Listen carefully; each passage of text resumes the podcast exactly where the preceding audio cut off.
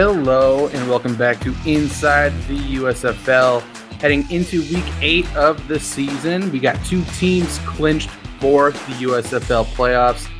Uh, one is the New Jersey Generals, and the other is the Birmingham Stallions. And with me is center for the Stallions, Jordan McCray. How's it going? How are you feeling? Obviously, you got to be feeling pretty good. Uh, undefeated, only team with a win against every other team in the league. So, uh, obviously, morale has to be pretty high right now. Yeah, definitely. Uh, we're feeling good. Um, winning a lot of these close games, and um, even though we're not playing at the absolute best that we feel that we can now, being able to correct mistakes with a win is always better than playing amazing within a loss. So uh, we're happy to be where we're at right now, and just happy to keep getting better. You know. Yeah, I mean, we, we talked about it early in the season, and it's still holding true. Uh, you guys like to come alive in the second half of games. You like to keep things close. I think they were saying like minus 11 point margin or something in the first half of games entering last game. And then fourth quarter, you guys usually turn it on, and you did it once again this week uh, against Pittsburgh. Mm-hmm. Um, definitely an interesting game. It was a hard fought game on both sides. Uh, just talking about the game specifically before we get into the league as a whole. Um, one question that did pop into my mind because I've heard from quarterbacks, I've heard from uh, coaches what their point of view on this is. But from you as an offensive line point of view, uh, do you have a preference about whether you want to start with the ball at the beginning of the game or at the beginning of the second half? Uh, I would, in my opinion, I know I would rather the, start with the ball, um, and you know, Mhm. establish establish a game like that offensively, score. So uh, we broke up a little bit. I heard you saying you'd rather start with the ball, want to set the tone right away. Um, Mm. Kind of drifted out at that point, but basically, you want to set the tone for the game from your point of view. Yeah, definitely. Yeah, I think that makes sense. But I mean, uh, this game, obviously, you guys took the ball coming out of the second half. I think you guys have done that more often than not this season, Yeah, and it's been working. You guys have come out of halftime, uh, definitely correcting mistakes. You guys have really excelled at in-game adjustments, uh, which is interesting because I think we have a closer look into both sidelines as a fan watching the USFL more than obviously NFL because we are uh, we got more mics on people, more mics on players and coaches and all that. And I think from your guys' sideline at all times, it really does seem like you guys are working through things. Uh, you hear Coach Holtz talking with J'Mar, talking with Alex, uh, what they're seeing, what they need to actually do.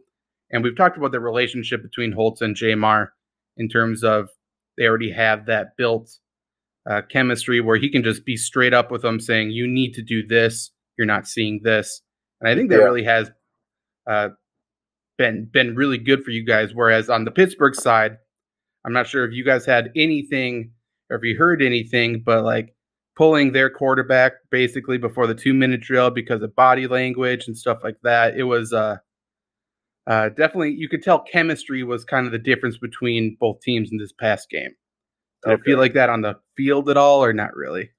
Uh, I can really feel it on the field. Their defense is playing pretty well. Um, we we had a lot of uh, self inflicting wounds on offense, so defense they were- they were doing a bit of their job. But uh, no, I, I didn't I didn't hear about anything on their sideline. That's interesting. I didn't uh I didn't know. I did I did notice that 14 came in the game, but I didn't know if 12 was banged up or anything like that. I uh, that's uh, that's crazy. I didn't know that. No, he was just uh, hanging his head a little bit, I guess. And uh, it, I mean, it's a chicken salad situation all over again, and it's the same coach. So whatever, whatever we want to say there. Um, talking about self-inflicted mistakes, though, I mean, Yeah. we can talk about the offensive line. I believe it's 14 sacks over the past four games you guys have given up. Yeah. So, like, you're watching film, you're doing self scout, preparing for this next week. What is it that you guys are trying to address? What is it that you guys you think you need to fix to limit these sacks and mistakes? Uh, a lot of it is, is just technique, technique assignments, and then also just uh, communication on the line, and that that boils down to me. Um, you know, making sure guys know where their help is coming from, uh, knowing the proper set angles to take when when they do t- um, get into those one-on-one pass pro situations, or if we're sliding the line, and uh, a lot of that is very very uh, correctable mistakes, and uh, we just got to be more locked in. Um, and that starts with me. So i will make sure that we get back on board, especially uh, heading into the end of the season and going into the playoffs. Yeah, I think the good news is it's not like you guys are getting bullied up front. It's not like you guys are mm-hmm. getting pushed over and giving up sacks. It truly does seem like it's a communication error or something like that. Which, to your point, once people are in the right spots at the right time, it, you're good to go. So I right. think that's a good. That's the good news there. Um, like I talked about with receiving the ball uh, at the beginning of the whichever half. I know what the quarterbacks and coaches like typically. You guys were pinned inside the five yard line a couple times, which I know again, punters, quarterbacks, they hate it. They don't have the room, they can't see, whatever it is. They just feel uncomfortable. From a center's point of view, an offensive line's point of view, if you guys are pinned back inside the five, does that change anything for you? Um, not really. Um, at least from my aspect, I don't like I don't like to think of it as a, a different situation. Like obviously, you think like, you know, if you give up a sack here, then it's probably a safety. Like that's worse than a regular sack. But when you start doing that, you start putting uh, more expectations on you. Some guys that can't handle pressure like that. So I rather just think of it as a a chance to get out of the situation, a chance for a longer drive, and to impose our will on the defense. So I don't I don't try to think about it being too much different because whether we start on our five or their five, like we still the end goal is still to score. So just got a longer way to do it. That's very true. And the only other thing I have really from this game, you guys were getting banged up at wide receiver, and Alex McGough, obviously starting the year at the quarterback, he was in at wide receiver. Was that more so out of necessity, or is this something you guys practiced so far? Well, no, it's not something that we practice. Definitely not. Uh, but Alex is a really good athlete, and uh, yeah. kudos to Alex, man. When he's seen guys going down, he didn't hesitate. He was the one that actually offered to hop in at receiver. He knows the offense just as good as anybody else does. And um, one play he would like to have back, but he blocking his ass off, um, running routes when he hadn't ran any routes. He was tired as hell after the game. So, man, uh, I was really happy for him to go in and uh, be able to play and do well. And um, whatever way he can continue to help the team, he's going to do it. And that's how a lot of the guys on our team are, and we're like we are we are as successful as we have been. Yeah, seriously, kudos to him because when he went down with injury, obviously he was right next to Coach Holtz when he's calling plays, being involved with the offense. You've talked about them both being involved involved at practice, um, and to your point too, uh, there's a lot more to the wide receiver position than the catches and stats. And he was, first off, yeah, hell of an athlete. He's fucking fast. He, he's yeah. looking good out there.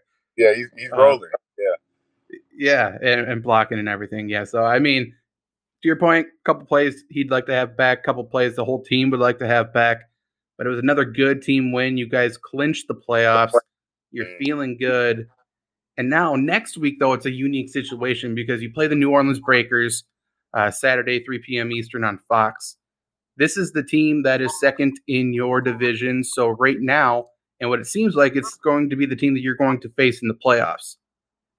Is there any talk or any mindset of we need to not show some things? We don't need to open up the full playbook? Or is this just another week you're looking to get the win by any means necessary? Um, I, I feel like the thought process is is that we need to get the win. You know, eight wins would clinch the division and um, you know more more than likely it is going to be New Orleans who we will place uh, in the first round of the playoffs. But uh, we got to worry about this week first. You know, this week week eight, not um not the first round of the playoffs. So getting this win, um, staying on, staying in um, the streak that we have been going right now, and um, just being as, as good as we can be before the playoffs is uh, kind of the mindset that we have right now. Yeah, that makes sense. And obviously, if, if you guys get the win, that means they get a loss. So who knows? Maybe you don't play them if they uh, get a couple more losses after that. So that mm. makes sense. Okay, so we got a question from Quick Silver 123. Uh, and we talked about as the season, you know, at the beginning of the season when you guys were all in the hotel, uh, everyone was intermingling. Doesn't really matter what team you were mm. on because you were all in the same space. But now, as the season progresses, is there much hanging out between different players of different teams uh, at all right now? Um, it's still a little bit, you know, because a lot of guys were really good friends before this, And uh, I mean, we're all in the same city, so we'll see guys at other places. Like uh, we usually do like a team bowling night on Monday nights, and um, we showed up uh, to the bowling alley right behind our apartments, and ten or fifteen of the Houston guys were there. So um, you know, it's all friendly. Uh, they're talking about uh, how their season is going, saying we should buy their game of bowling since we got all the extra money from winning, uh, stuff stuff of that nature. But uh, there's still a little bit of hanging out going on, and you know, guys guys are still getting along, even though it, does get pretty heated on the football field. But at the end of the day, after football, you know, guys are still still good friends. Yeah, and we are talking about before this uh, the podcast started how uh, you know, talking with the Houston guys, their season has gone completely differently. But I think if you watch, you know, if you don't look at the final score, you just watch both teams play, you would say both your team and Houston's teams are very competitive. And we talked about uh, just across the league, really is the skill differential a ton different? Maybe not necessarily. Uh, but I know uh, you have some thoughts. Like, I feel like a lot of teams are one or two plays away from drastically changing the record and you feel the same way? Oh yeah, definitely. Like just uh just like speaking on the Houston team, like I think they've lost three games on the last play of the game. So I mean they're one in six, so you take that away and they're four and three, right in the thick of the playoff hunt. So it's like True. um and there's a lot of teams that are that are similar to that. Michigan's a team that is a good team also. And they've lost uh, some games. I mean, they missed a field goal, a 19 yard field goal to win the game. So like it's a even though some of the teams like uh have worse records, like I don't think that they're that far off from being a good team. And um, I think that's why a lot of the games have been one score games, and it's been good for the league. Um, just having close games like that, and then making sure everybody stays on their toes week in and week out. There's not one team that's just above and beyond worse than their than the rest. You know what I mean? So yeah, I agree. And to your point, special teams, kicking, that has been a differential uh, mm-hmm. for you guys, especially having a good kicker. Uh, now it feels like, you know, as it gets hotter as well, teams that are able to run the ball at the end of games and really protect the ball, protect the lead, and wind the clock down, those teams are sort of emerging as well. You guys, we talked about a few weeks ago, running game wasn't really coming alive, is kind of struggling. And now uh, you guys are blocking better. You guys are grinding out the clock. Bo Scarbrough's come in and mm. run over basically everybody. Uh, Bobby Holly is uh, taking punt, fake punts to the house for 50 plus yards. Like, has there been sir. any uh, anything changing for you guys up front, or is it just uh, you know rhythm, chemistry, everything's finally clicking for you? I feel like it's more of a click, like a uh, rhythm and chemistry. Um, us having such a short preseason is not advantageous for offensive line play or offense at all. And um, being able to gel with the guy that you're next to and uh, coming through with uh, getting past some injuries and just knowing the guys that you're next to has uh, been helping. And uh, we're all believing in the scheme that Coach Holtz and Coach Heimbach is uh, putting together for us.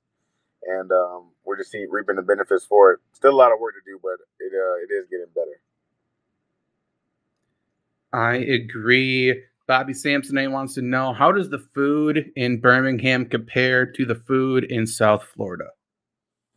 Uh, you know what? The food in Birmingham, I'm actually pleasantly surprised surprised with everything in Birmingham. Uh, I don't know what I was expecting, but I thought it was just gonna be country, like like uh, not not a, a bubbling city or anything like that. But uh, the food has been great. Uh, the people have been great. Some of the nightlife has been pretty good as well. Like uh, but it's there's nothing like South Florida though to answer the question. okay. Okay. Fair enough. He also wants to know what's the post game meal and drink situation like for you and your team. Uh, we, he knows you already talked about the pregame meal. You want to feel skinny, but that means you got to fill back up after the game. So, what right. is it you're typically doing? Well, after games, you got to make sure you properly hydrate with tequila. It's proper hydration, and uh, okay, and anything a lot of the time we, will we'll go to uh, El Cantina that's right across the street from the stadium. So Mexican food is a good good place to go to, or just a burger. Can't really, can't really go wrong. Long as uh, have you have you tried the Rocks Tequila? What's that called? I can't even remember. Uh, you know, I've heard of it, but I have not tried it yet. Me neither. Might need to get on that. Uh, let's write it out here with one more from Bobby, and he's playing to the audience, I think. Uh, would you like one play where it's a goal line formation and you would line up in the backfield and get to run the ball into the end zone? Absolutely. Either either a run play or a goal line fade. Let me go up and go. Let me go up and go get it.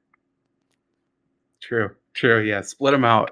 Let them, let them give them some space to work. Yeah. Uh, we'll go out on here, and before I do, uh, obviously Saturday, 3 p.m. Eastern on Fox, New Orleans Breakers versus the Birmingham Stallions. That'll be a big game, a good game to watch. Like I said, both are top in the division, and then it's their second matchup of the season, so we'll see how that is, and obviously it could be a potential playoff matchup. Uh, but we'll end with Albert Mondego here. Is there any funny team related stories that you can share so far? funny stories. I think it's just a funny uh, ongoing thing that we have. Like uh, Victor Bolden, big time player, small time voice, very, very, very, very uh, loud, squeaky voice, and uh, he broke the huddle down probably the second day we were there. And everybody's like, "Dang, put some bass in your voice, or stop, stop talking like a toddler." And it just now we don't we don't break down unless it's big breaking us down and it's like the ongoing joke. The guy with the smallest voice is gonna be the one breaking us down. So uh, it's a uh, giddy up on three, and it just sounds like giddy up on three. Like so, it's just, it's pretty. Uh, it is pretty pretty pretty funny story. That is good. You can always hear him wherever he is on the field. Then that's good. Yeah, makes himself known. Exactly. Uh, but yeah, this was this was inside the USFL. I'm Zach Brunner, Jordan McCray, Birmingham Stallions center, number one team in the league playing big game on week eight. We're going to try to go 8 and 0, which would lock up the division. We'll see you guys next week. Later. Peace.